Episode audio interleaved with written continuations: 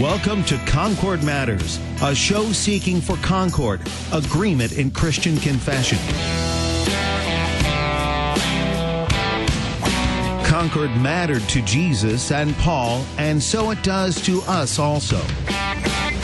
Spend these next 60 minutes as we talk matters of Concord. Concord Matters, a program produced by the Christ centered leader in confessional broadcasting, worldwide KFUO, online at kfuo.org.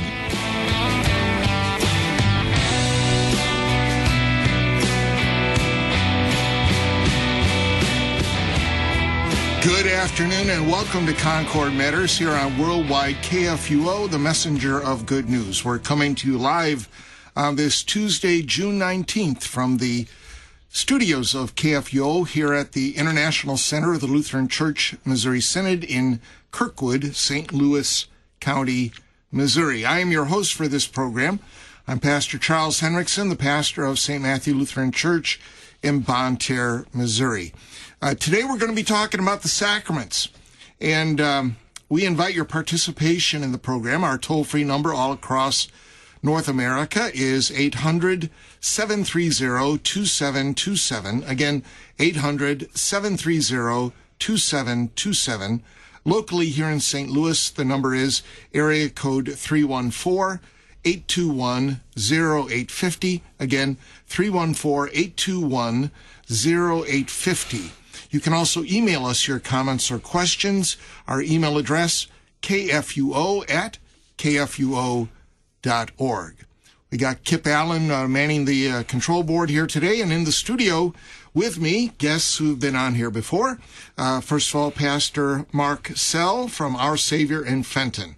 Welcome. Well, great to be here, Charlie. Good to see you again. All right. And what's going on at Our Savior's in uh, in Fenton? Well, I know a lot of people think that during the summers things slow down, but uh, not at Our Savior. We have a summer camp for children from two years two years old on up, and uh, with you could pay daily or weekly. Mm-hmm. And uh, we got about 35 children in that summer camp, and they just do all kinds of fun things.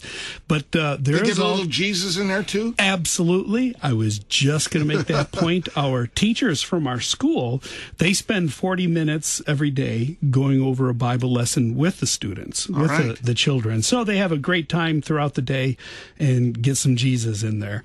And then, then the other thing is we are on KFUO every Sunday morning at 10:30 a.m.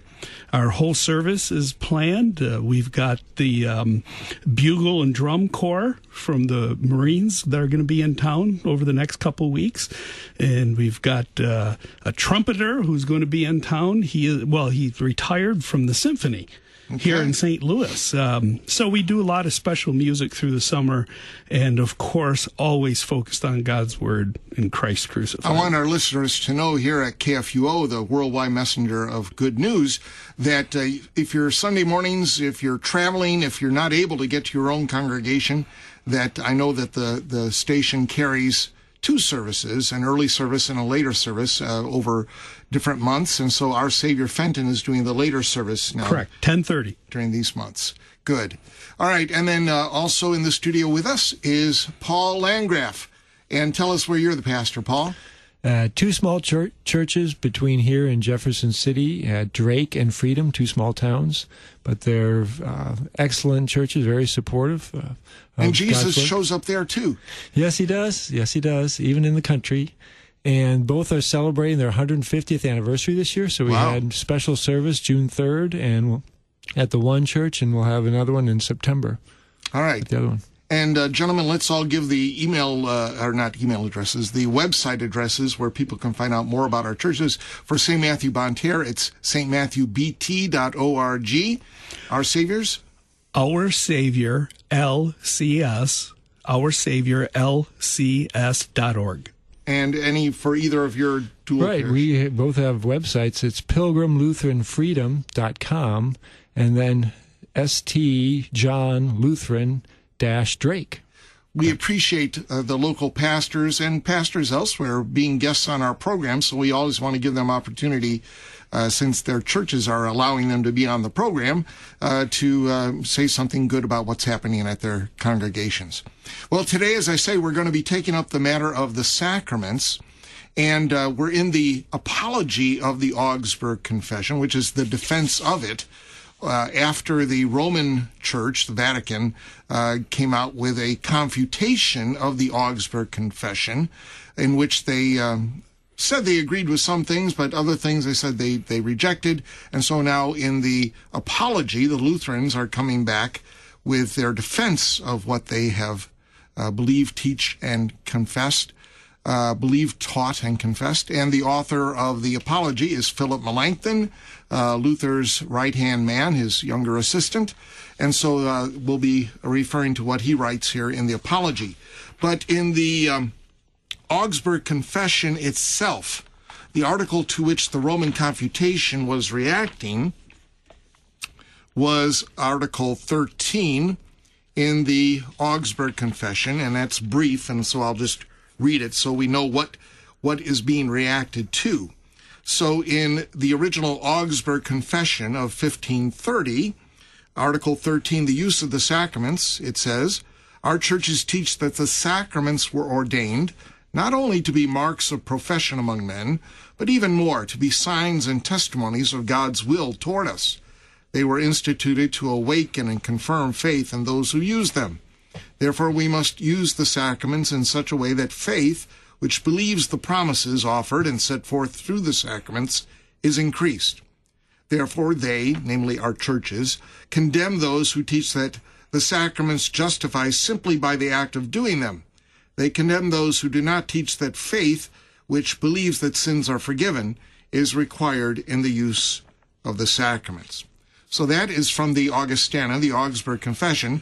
Then uh, in 1530, later that year, the Roman theologians came out with their confutation of the Augsburg Confession. And then in 1531, we get the apology of the Augsburg Confession, in which uh, Melanchthon and the Lutherans are defending what they wrote over against the objections of the So Romans. are you saying they apologized? No, after they did the confession and now they're sorry for it? It's an apologia.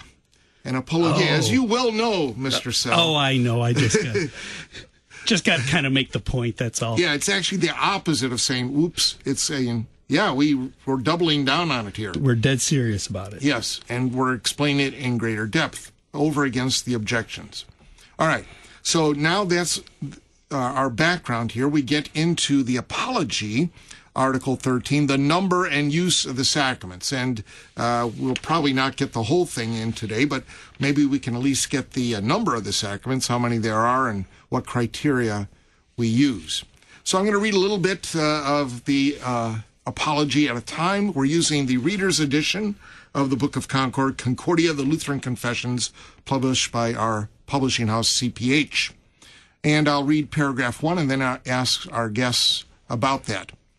In Article 13, the adversaries, which is a re- reference to the Roman confutators, in Article 13, the adversaries approve our statement that the sacraments are not just marks of profession among people, as some imagine. Rather, they are signs and testimonies of God's will toward us. Through them, God moves the heart to believe. All right. So, what does it mean here, Pastor Landgraf, that the sacraments are more than marks of profession among men? Well, the when when Jesus sets up a, a the sacrament, this this sacred act, it's it's the I would think they should emphasize that it's it is certainly what God's will is is doing. What what Jesus the really the will of God made flesh. He's come to us and he he wants to give us this message. Yeah. And it's not just uh, well what should we do to to other people? It's this is about Jesus started it all. So, it's not just uh, uh, what man is doing, it's God is actually doing something in the sacraments. Is that right, Pastor Sell? E- Exactly. The uh, the sacraments, the the the word itself is it means holy things. It's uh, from Latin, and they they preferred to use the the Latin word rather than the Greek word, the mysteria, the the mysteries. Uh, and Lutherans grabbed hold of the holy things. And so sacraments are holy things that God himself has given to us. So for us Lutherans, it's, there's no option as to whether or not we want to celebrate the sacraments. These are the God given gifts that actually bring to us his eternal life and the forgiveness of sins. And just as a side note, um, I was named after the marks of the church. Mark Sell. No, not no. buying it. No, no, I No, think it was okay. more Saint Mark or some Okay. family member. Oh, okay, all right. The Notae Ecclesiae. So actually, there's a point here. They are, in a sense, marks of profession among men, among people. They they show uh, what we profess, uh, that we're professing Christ's uh, sacrificial death for us in the Holy Communion, or that we're professing that we're buried with Christ. But it's more than just our act of uh, showing forth something, which is maybe what the uh, non-sacramental people uh, kind of believe. It's like an ordinance; we have to do it. There's some command, but it really does. It's God isn't doing anything. It's just our act. Is that a common belief in many churches today? That that it's just our act of showing forth something of what we believe. Either one of you. a lot of churches really do um, look at it that way. Um, uh, if you want to take for shorthand the difference between Roman Catholic, Lutheran, and Reformed, the the whole history uh, of the Reformed faith is that they are just things that you have to do. You just have to I mean. Jesus said it. You got to do it. Right, But and- it's our act. and God isn't really doing anything there. E- Exactly, and and just one other quick comment about uh, the marks of the church.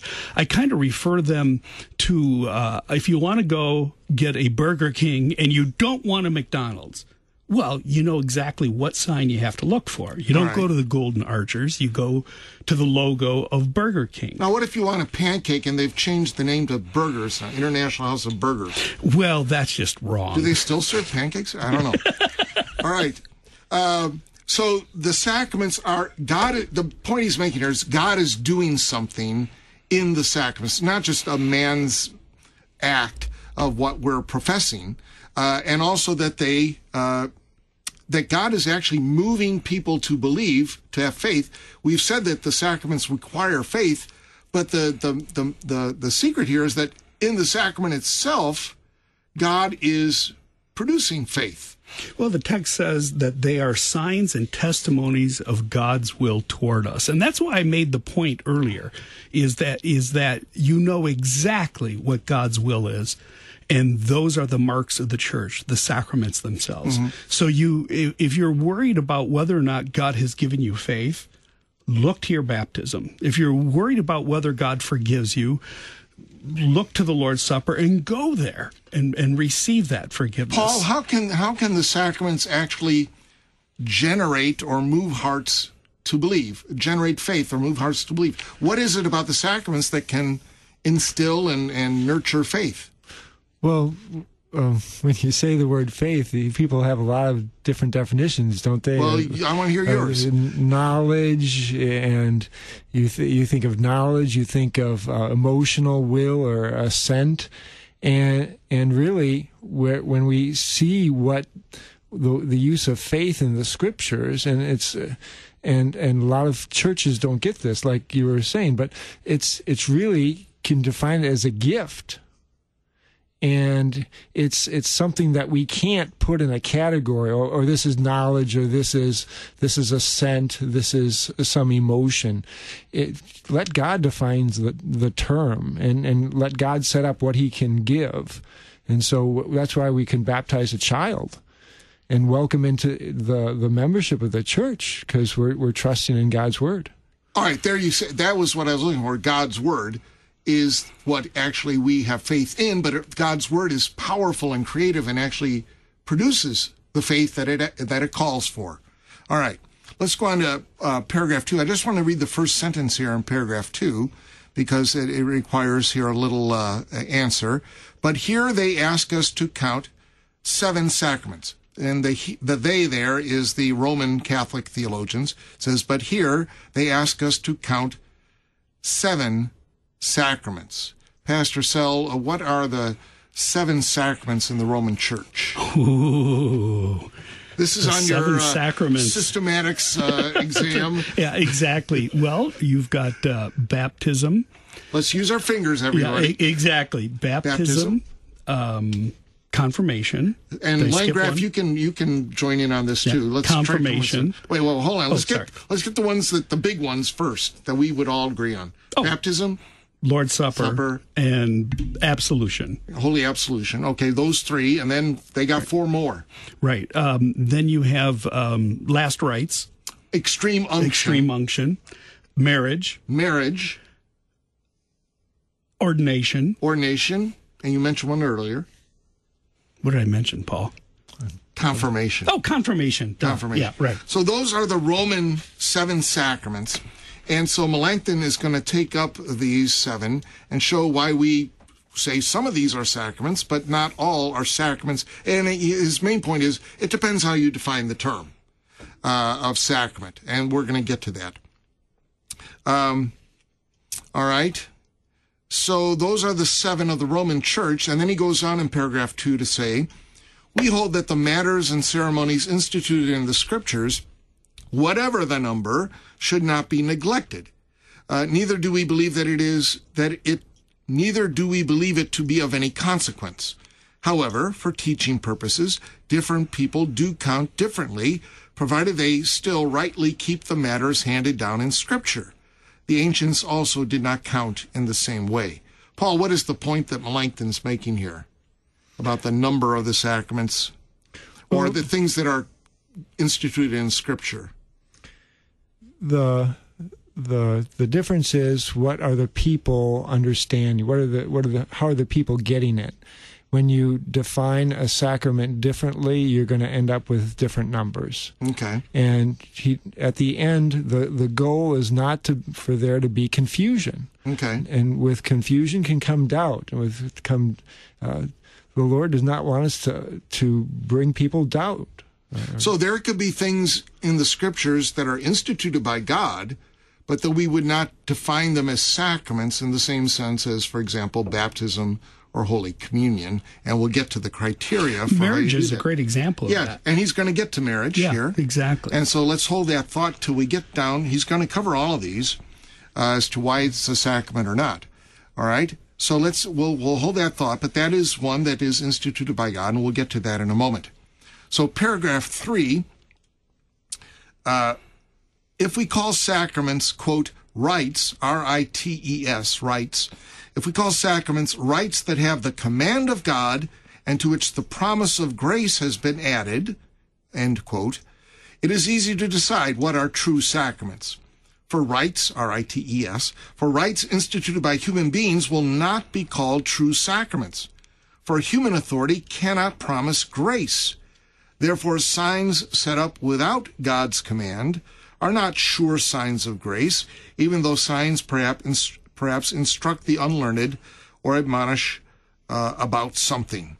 So, if I say. I have my rights, Pastor Henrickson, I have my rights. Is that what you're talking about? No, would be more like the word ritual. Oh. Uh, the actions that we conduct in church. You know, we talk about the, the rite and the ceremonies. So um, uh, the the actions that we do in church that have a, a text attached to them, uh, that that's what we mean by the rites, like sacred rites, um, and so forth. Uh, yeah. So rituals is a similar word. All right. Um, so, what are the criteria, Paul Landgraf, that Philip Melanchthon includes in this quotation, in this quoted definition here? So, so he starts out by, being very clear. Rites that have command of God, the one thing, and then the other thing, to which the promise of grace has been added. Those, those two things. If if you if you lose to those two things, you're going to start uh, getting different numbers again. So, commanded by God, instituted by God, and then uh, a promise of grace, of some benefit from it.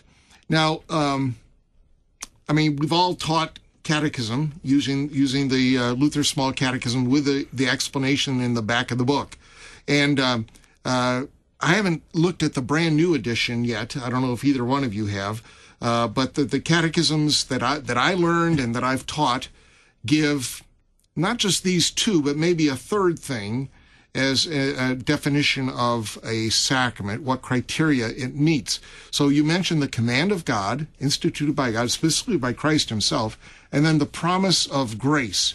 Um, there's a third criterion often that is uh, listed in our catechisms. Either one of you want to talk about that? Not familiar. Well, uh, that there's some like with what distinguishes baptism and the Lord's Supper. Oh, physical thing. A physical elements. element. The Yeah, element. the elements. That the word is attached to an element and it becomes a sacrament. So that's why the, sometimes we count. Oh, don't tell our confirmation This classes. is, I didn't state the, just tell them Henrickson didn't state the question clearly. you both knew that. So why do we sometimes count two sacraments and sometimes three, depending on that third thing? Either one of you want to handle that question? Well, the the the whole thing of of absolution, where you're just having the words that you don't have the physical element attached.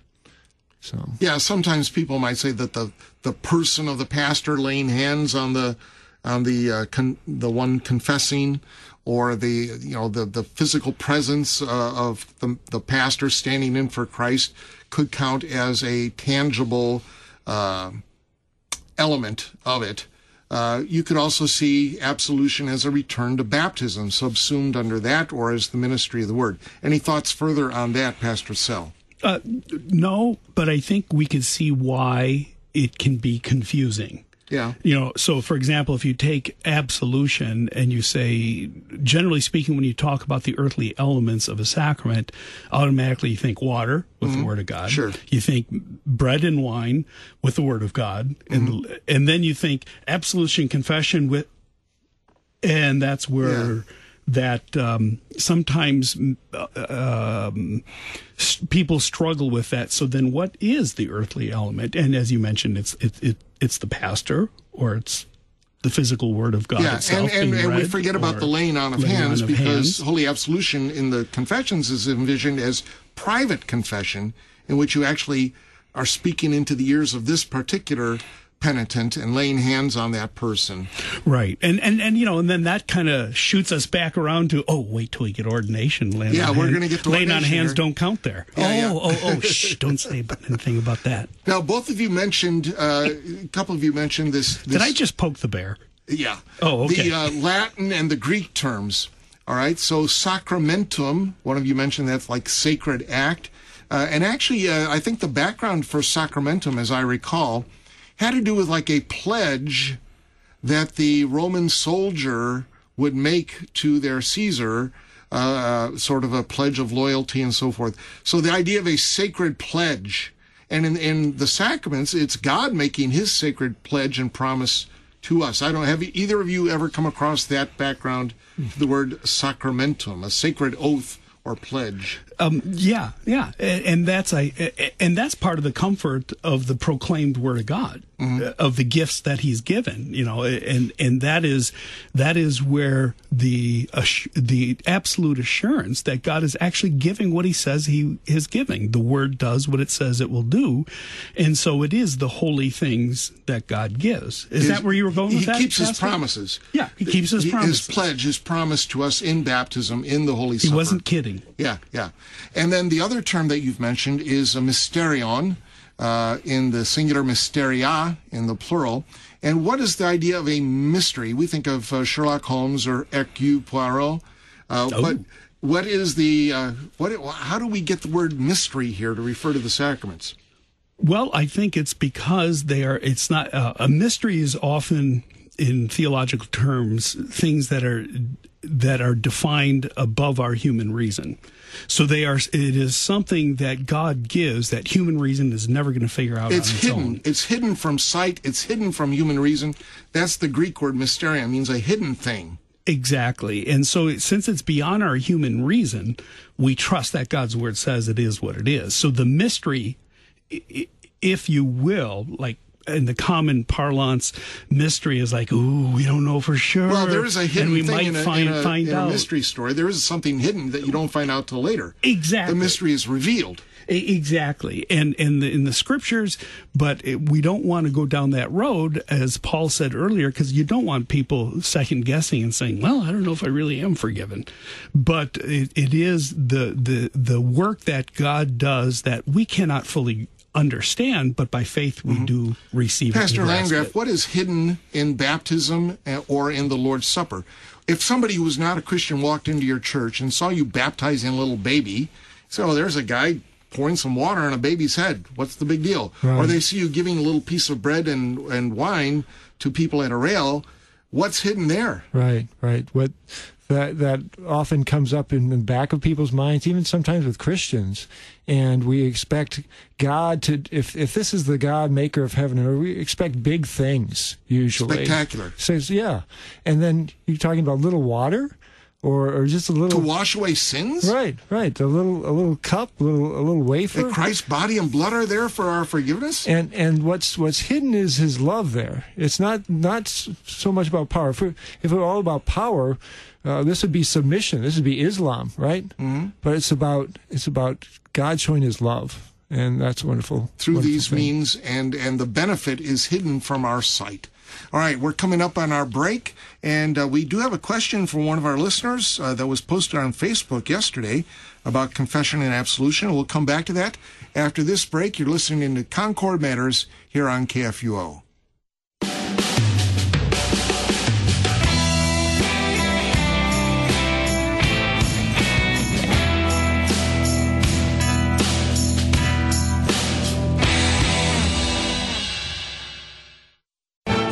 Lutheran News Digest host Kip Allen.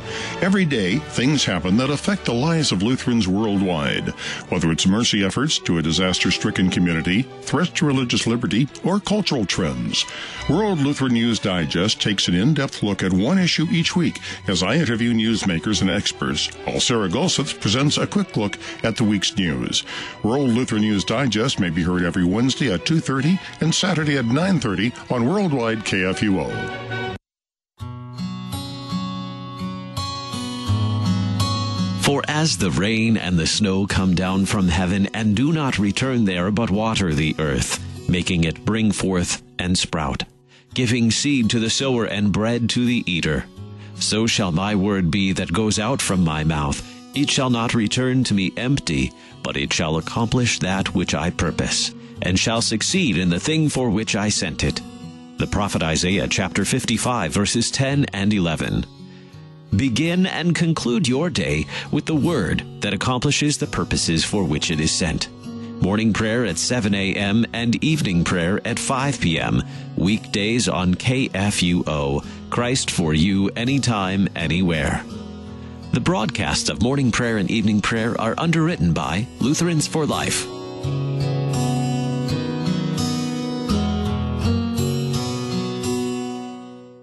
You hear our voices every day as we speak the gospel, share the latest news, or for insightful and sometimes entertaining talk. Why not share your voice with us and send us your feedback, suggestions, and questions? Leave your comment at 314-996-1542. Be sure to follow us on social media too, so you can like, comment, and share your favorite posts. Drop an email to kfuo at kfuo.org or send a snail mail letter to Worldwide KFUO, 1333 South Kirkwood Road, St. Louis, Missouri, 63122. Juneteenth. It's the oldest known celebration of the ending of slavery in the United States. On June 19, 1865, Major General Gordon Granger's Union soldiers rode into Galveston, Texas, with news the war had ended and that slaves were free. An announcement finally reaching the last slaves in the U.S. two years after President Lincoln's Emancipation Proclamation of 1863. In 1864, when a delegation of African American people of Baltimore presented a Bible to Abraham Lincoln, they said, Mr. President, we present to you this copy of the Holy Scriptures as a token of respect for your active participation in furtherance of the cause of the emancipation of our race. Lincoln responded, In regard to the great book, I can only say it is the best gift which God has ever given man. Brought to you by Museum of the Bible in Washington, D.C.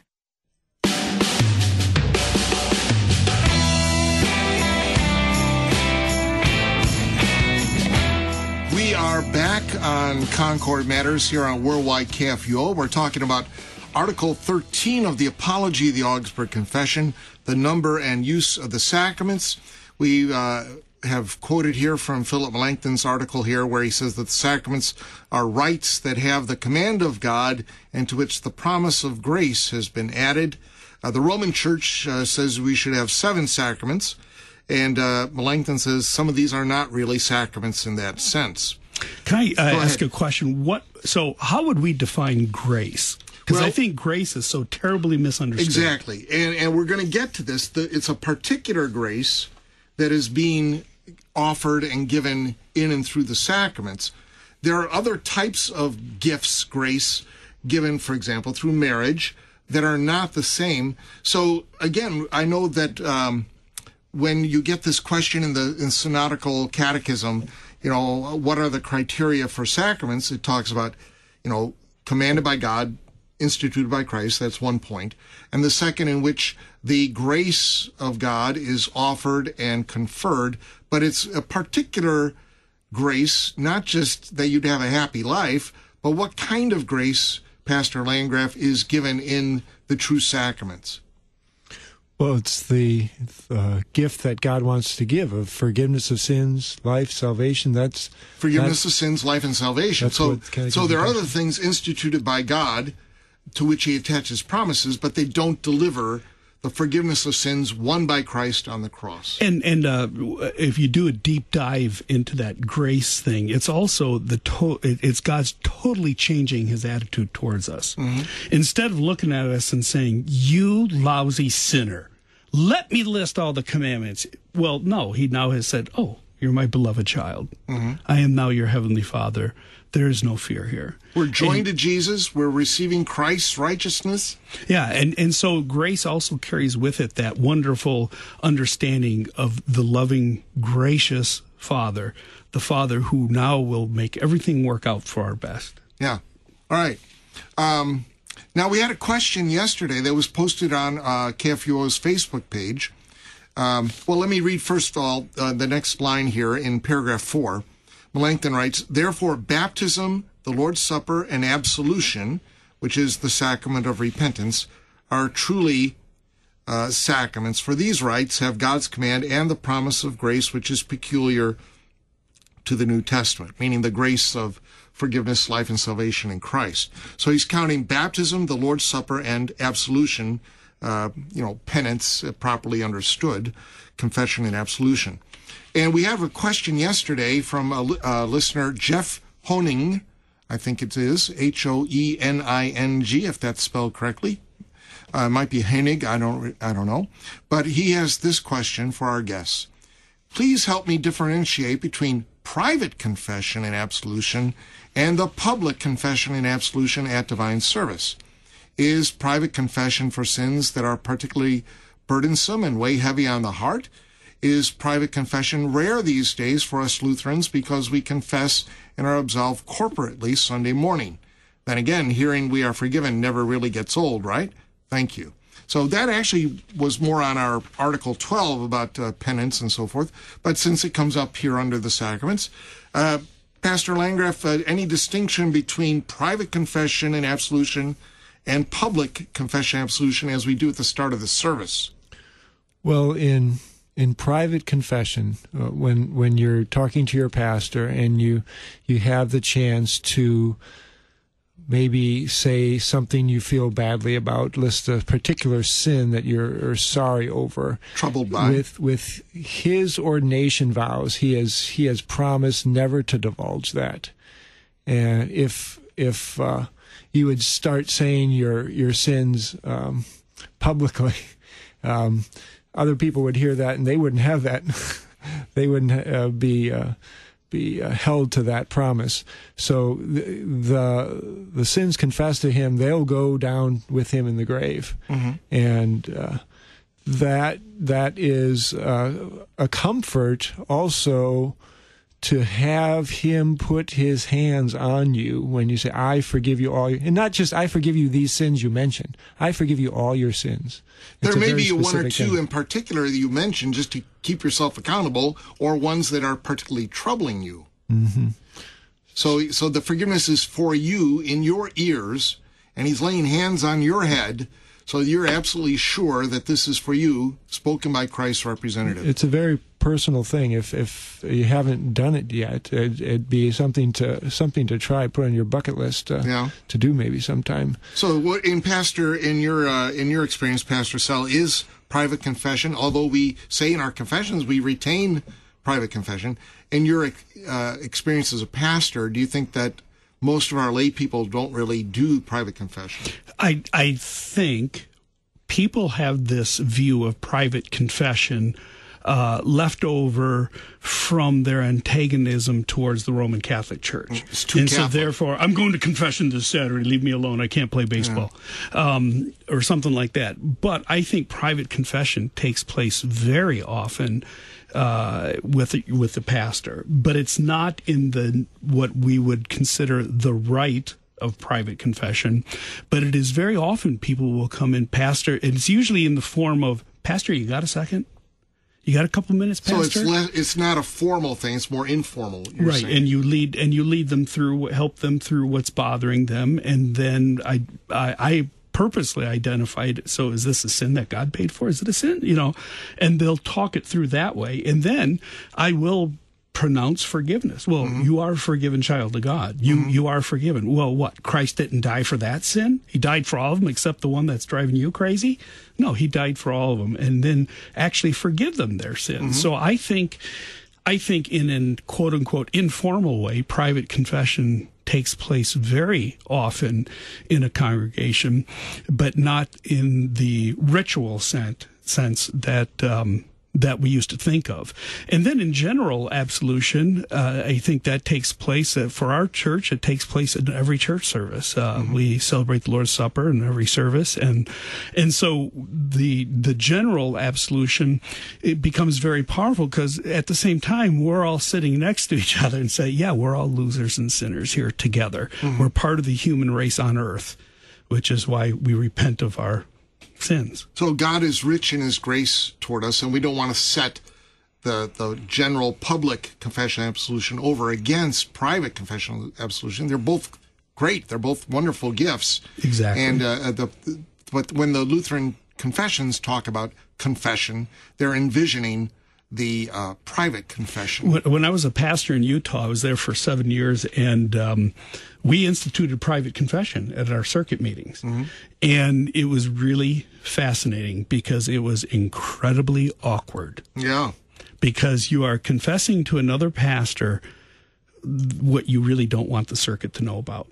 And think of that as a pastor then for your lay people, Right. that they are coming and speaking to you, and we have a friendly relationship with our parishioners, hopefully, and now they're divulging something to you that uh, is something they're feeling Mm-hmm. we- guilty we or ashamed about. Yeah, and we had appointed one of our older uh, pastors who was very well trusted, and he was the confessor of the circuit. Uh, Yeah. Dave Fisher, as a matter of fact, he just retired. Okay. His name was Dave Fisher, and uh, so it was awkward. Um, so it was something that every every circuit meeting, maybe two or three pastors would participate. Okay. All right. So uh, thank you, Jeff, for your question about holy absolution. Moving on in Article 13 of the Apology. Uh, let's see here. Picking it up in the middle of paragraph 4. When we are baptized, when we eat the Lord's Supper, uh, when we eat the Lord's body, when we are absolved, our hearts must be firmly assured that God truly forgives us for Christ's sake. At the same time, by the word and by the rite, God moves hearts to believe and conceive faith, just as Paul says faith comes from hearing. But just as the word enters the ear in order to strike our heart, so the rite itself strikes the eye, strikes the eye in order to move the heart. The effect of the word and of the rite is the same. Uh, Pastor Sell, uh, Pastor Landgraf spoke earlier about faith in relation to the sacraments. So I'll ask you now, where he brings this up, what is the relationship of faith to the sacraments and the sacraments to faith? Well, if you don't believe hard enough, you won't be forgiven. I don't think you mean that. No, I don't. Okay. Uh, but the, the beauty of our Lutheran understanding of faith is that it, it, it is totally given by God. It is the pure gift that comes to us. So God plants in our heart faith, and then faith passively receives. It's like pouring it's like um, it's like faith is the glass and then god pours water of salvation. Sometimes the, living image of the empty hand exactly. is used. and and so faith is purely when it comes to saving Receiving faith it's a gift. purely passive thing that we that we have. And so when the the um, confessions talk about that kind of faith it is the gift of god that the word of god creates in the heart and then he fills it up with all the good gifts So it goes both ways. The sacraments call for faith to rightly receive them, but because the word is attached to the sacrament, the creative word actually generates and nurtures faith. right exactly you got to have a ticket to get into this concert Yeah, well yeah. here's the ticket Now, what does he mean, Pastor Landgraf, here about the rite and the word? Take baptism or the Lord's Supper or the Lord's Supper, either one of them. There is a rite, there's an action, he says, that meets the eye, and then there's a word goes to the ear, and they're both leading in the same direction. How does the physical rite, the actions, sort of support or reinforce what is spoken in the word? Well, the way the the actions are done, and it is in a very gentle and loving way, isn't it? It- where you're you're pouring water on the head in in baptism. But actually, that's not gentle. Is it to drown somebody? Isn't that what's being be shown in the in the in the act of baptism? I think that's what Luther says under. So, so what do you do. Charlie? Do you take the back of the head and just push the face down in the baptismal font, and some poor little kid? No, what I, what I'm referring to is about, and this is in holy baptism as our example, uh, in the catechism, uh, where it talks about what and does this Yeah. baptizing with water indicate or signify.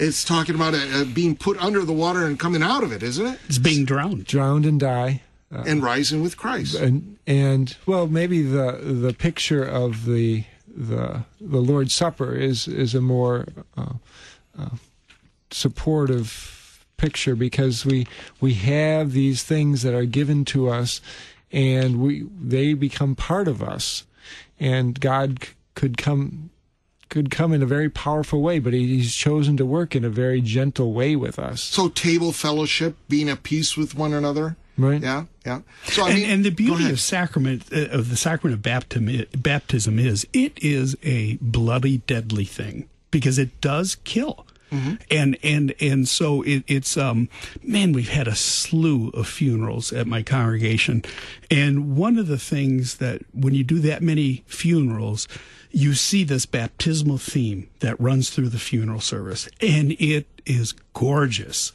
It, but it's why? Because you died already. You were you you were drowned in baptism and only the miracle of resurrection got you started to begin with 90 years ago or mm-hmm. whatever.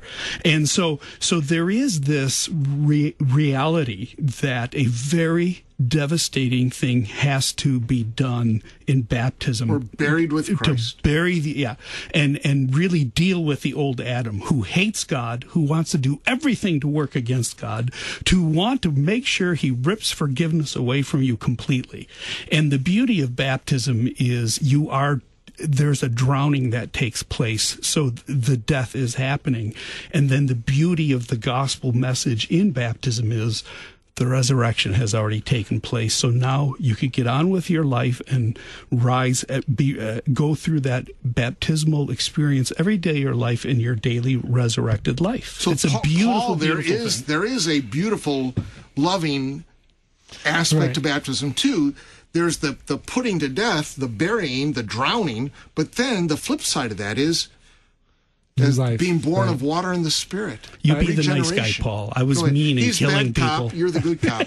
Go for it, Landgraf. Well, I just got into a discussion with one of the members at, at Pilgrim this this Sunday. We were talking about the Lord's Supper, where he did not feel like he should be taking the the wafer in his hands, and I said, "That's great. I'll, I'll put it in your mouth." It's it's that receiving a gift. It's not okay. I I'm taking. I'm eating. And I, I put it up to my mouth and I eat it, but it's just receiving it as gift. It's a wonderful picture. Yeah. All rite. So uh, he's talking here about the right and the word, the the physical action of of water somebody being put under the water or of receiving uh, in a meal, a fellowship meal, if you will, uh, Christ's body and blood into our bodies, showing that God is redeeming not only our soul, but also our bodies by the action of baptism and the Lord's can Supper. I, can I just say one more thing? The This beautiful two words of, um, of paragraph four, for Christ's sake. Mm-hmm and for Christ's sake is so powerful because it is the power of the work of Christ himself. When we mm-hmm. talk about Christ's sake, it is the work that Jesus came to do, to live that holy life that we totally fail at, to go ahead and go through death itself that we totally would stay in the grave over, mm-hmm. to then rise from the dead where where we would just have worms eat us up and remain dead. And Christ has done all that. So when we talk, when you hear the words for Christ's sake, it envelops this huge, massive understanding of the conception, birth, entire life of Christ and the forgiveness of sins, the guilt that, that he dealt with and the payment for those sins and pours it all in to these wonderful gifts of the sacrament. Excellent. Excellent. That's great. So everything who Christ is and everything that Christ has done for you, dear listener, is packed into and delivered in each of these sacraments. You get the whole Christ. You get all of his work of of dying for your sins, atoning for your sins on the cross, of giving you righteousness and resurrection. It's packed into holy baptism and delivered uh, in uh, the Lord's Supper. So this is God's delivery system. I often put the diagram on the board in catechism class of second article, third article. Second article, Christ, the Son of God, born in the flesh, death on the cross, Jerusalem, AD 30. Second article of the Creed, the person and work of Christ. And then you standing in St. Louis or Timbuktu in 2018. And how does everything that Christ did for you on the cross in Jerusalem 2,000 years ago get delivered to your address with your name on it? And that is through the means of grace, uh, the Word and the sacraments. That's God's delivery system. Very good. I'm glad you brought that up, Pastor Sell. All right. Uh, let's see here. Oh, we're going on in paragraph five. And he says, uh, It has been well said by Augustine, he was a church father, lived about the year 400. It has been well said by Augustine that a sacrament is a visible word because the rite, R I T E, is received by the eyes and is, as it were, a picture of the word illustrating the same thing as the word, the result of both is the same. And so the particular actions in the sacraments of, of being drowned in the water and rising up, of receiving Christ's body and blood in a sacred meal, that these rites are chosen to convey exactly what's going on in the um, in the sacrament by the power of the word. All right. So I'm um, go ahead. I, I was going to say, and and notice he equates the word and the rite. Mm-hmm. If I'm reading this correctly, and you, by all means, correct me if I'm overstating the issue, but it's one of the reasons why the wisdom of the church in her in her experience, so to speak, if we want to, you know, personalize the church as the bride of Christ, in her wisdom over the years, she realizes this is really what you need. And it's like the child who really needs to eat the breakfast, the child who really needs a bedtime. The, we are the children of God and God really needs, so the church in her wisdom has developed these rites, even though they're not legalistically to be adhered to, but they are wise practices. And here you have the confessions getting it saying, well, this is why we retain those rites. We just get rid of the works righteousness. Well, let's make sure we get this clear. Sure. The church didn't develop the rites. Now, we have certain rituals associated with it, but the rites themselves were instituted by Christ. Correct. Baptizing, right. meaning applying the water, and Jesus himself instituted the bread and the cup. Right. But earlier we were making the point, uh, well, you know, uh, maybe what I have in my mind, that's why I said by all means, correct me Yeah, if I'm yeah. wrong, Charlie, because we do have this understanding of the wisdom of the church as it unfolds, like in uh, Melanchthon's understanding of the word tradition, Mm-hmm. and how how the New Testament is the historical tradition of the of the early church, of, not of the early church, of Christ and the, Mm-hmm. The apostles. Right, exactly. And so there was clearly this practice that was already going as it came from God's word itself. So Mm-hmm. absolutely. So I, you know, I'm not trying to make an argument, you know, for the missal. Yeah. uh, but I'm but I am saying the wisdom right away realized there is this is this is a good way to do it. And the church from the pages of the New Testament carried on what Right. Christ himself instituted in, Uh, and- in uh, the words and action of baptism, in the words and action of the Lord's So Supper. Paul, either you're having a heart attack or I spoke heresy. No, no. No, I'm, I'm Help just, me under- yeah. I'm just picturing it how it, how it's getting heard, and I, I think that we we get a lot of people that have a negative connotation to rite. Mm-hmm. It's, it's as oh that's that's uh, command stuff, and that you're you're adding to scripture. No, we're we're not adding to it. J- Jesus wanted to do come, was going to come to you in a different way. Yeah. This, this is this is visible word. This is not just oh, it's through the ears, but it's you can see it, you touch it. Right, Yeah, right. yeah. It is it is the it is the wisdom of the people sitting there receiving the gifts. It is the whole thing that comes together. I, I think it's what's what is behind wise habits too. Hmm. You know, when you hear parishioners say, you know, if I you know, when they get older, they realize, you know, when I don't go to church, something's really missing on Sunday, you know, or our Saturday night service. And, and again, not to overstate that, but is the wisdom of, hey, this is what we do and oh we didn't do it this week. What happened? And and it's the wisdom of uh taking the water putting the water on the kid's head you know what i mean? Or however you apply the water. Yeah, Sorry. and you want to do that in a way that doesn't bring attention to yourself. correct Uh, The the pastor doesn't that the that the it's not attention on the child. We want we want to focus and we want to do these rites, these these these details, if you want to call it that, even in a way that focuses on the grace. So there's the basic rite that Christ commanded and instituted and attached a promise to of applying water. Uh, He says, make disciples. How? By baptizing them in the name of the triune God and teaching them to observe, hold on to, retain all the things I've entrusted to you, such as baptism and the Lord's Supper. And so the church has always done that. All right, so we're talking about the number of the sacraments. We are agreeing that uh, baptism and the Lord's Supper definitely, and depending on how you define the word sacrament, uh, Holy Absolution also, which has the command of God instituted by Christ, delivers the forgiveness of sins. That's specifically what it is. So those we can be sure of, of having the command and the promise of forgiveness.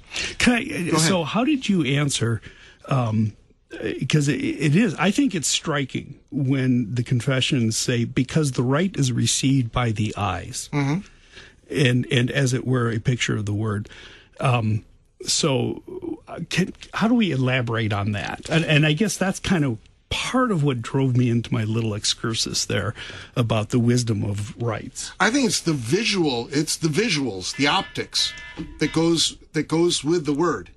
Um, so I say, if somebody walked in and and were deaf, they would see somebody sort of visually being drowned with water and then coming out to new life, mm-hmm. and they would see somebody receiving a meal, ta being nurtured. So it's the birth and the nurturing even the visuals convey what is going on. It's more than a visual aid, it's more than symbolic in that sense. There's something really happening, but the action backs up what is actually going on in the sacrament. Anything else you want to add on that? Either one? Okay. Let's go on uh, with at least another paragraph here of what we don't count as sacraments. Paragraph six um, confirmation and extreme unction are rites received from the fathers, the church fathers, that not even the church requires as necessary to salvation because they do not have God's command. so i hear all my sixth graders saying oh pastor confirmation isn't necessary But instruction in the faith is necessary. Oh, oh, okay. Oh, and yeah, receiving right, the Lord's right. Supper and knowing what you're receiving in the Lord's Supper is necessary. Exactly. So, uh, but the rite of confirmation, it's not a sacrament, and but the Roman Church calls it a sacrament. Uh, they don't have God's command. Therefore, it is useful to distinguish these rites from the former, which have God's direct command and a clear promise of grace. So, take either one of these, confirmation or extreme unction, and tell me why we don't count them as sacraments. Paul Landgraf, take either one. Confirmation. What is extreme unction? Well, that's uh, the last rites. We were talking about that earlier. The anointing with oil. Unction means a, applying oil and uh, at the end of life. Yeah, the certainly it's nice to have a a, a pastor there, but Mm-hmm. um, the person has all the gifts already through baptism and the Lord's Supper, and, and has that that wonderful promise. Now, I know we have a commendation of the dying rite, RITE, in our little pastoral companion, and I've used that. And I know some pastors actually apply oil, uh, unction, in a prayer for healing coming out of the book of James, but it's not commanded by Christ in the same way as baptism or the Lord's Supper. It's not a sacrament. And then confirmation can be a good thing. It's instruction in the faith, and we're praying for the Holy Spirit on these confirmands, uh, but it is not uh, uh, commanded and required and doesn't uh, deliver uh, the forgiveness of sins in the same way that baptism or the Lord's Supper does. Anything on either of those, gentlemen? All right. Well, uh, the next section is on the priesthood, on ordination, which we could count as a sacrament, depending on how you're defining it. Marriage, which does not deliver the forgiveness of sins, which but actually requires the forgiveness of sins. but we're going to save that. Some of us have some experience with that. Uh, we'll say that for Father, our Father, forgive program. me for I got married. What? You've been listening to Concord Matters here on Worldwide KFUO.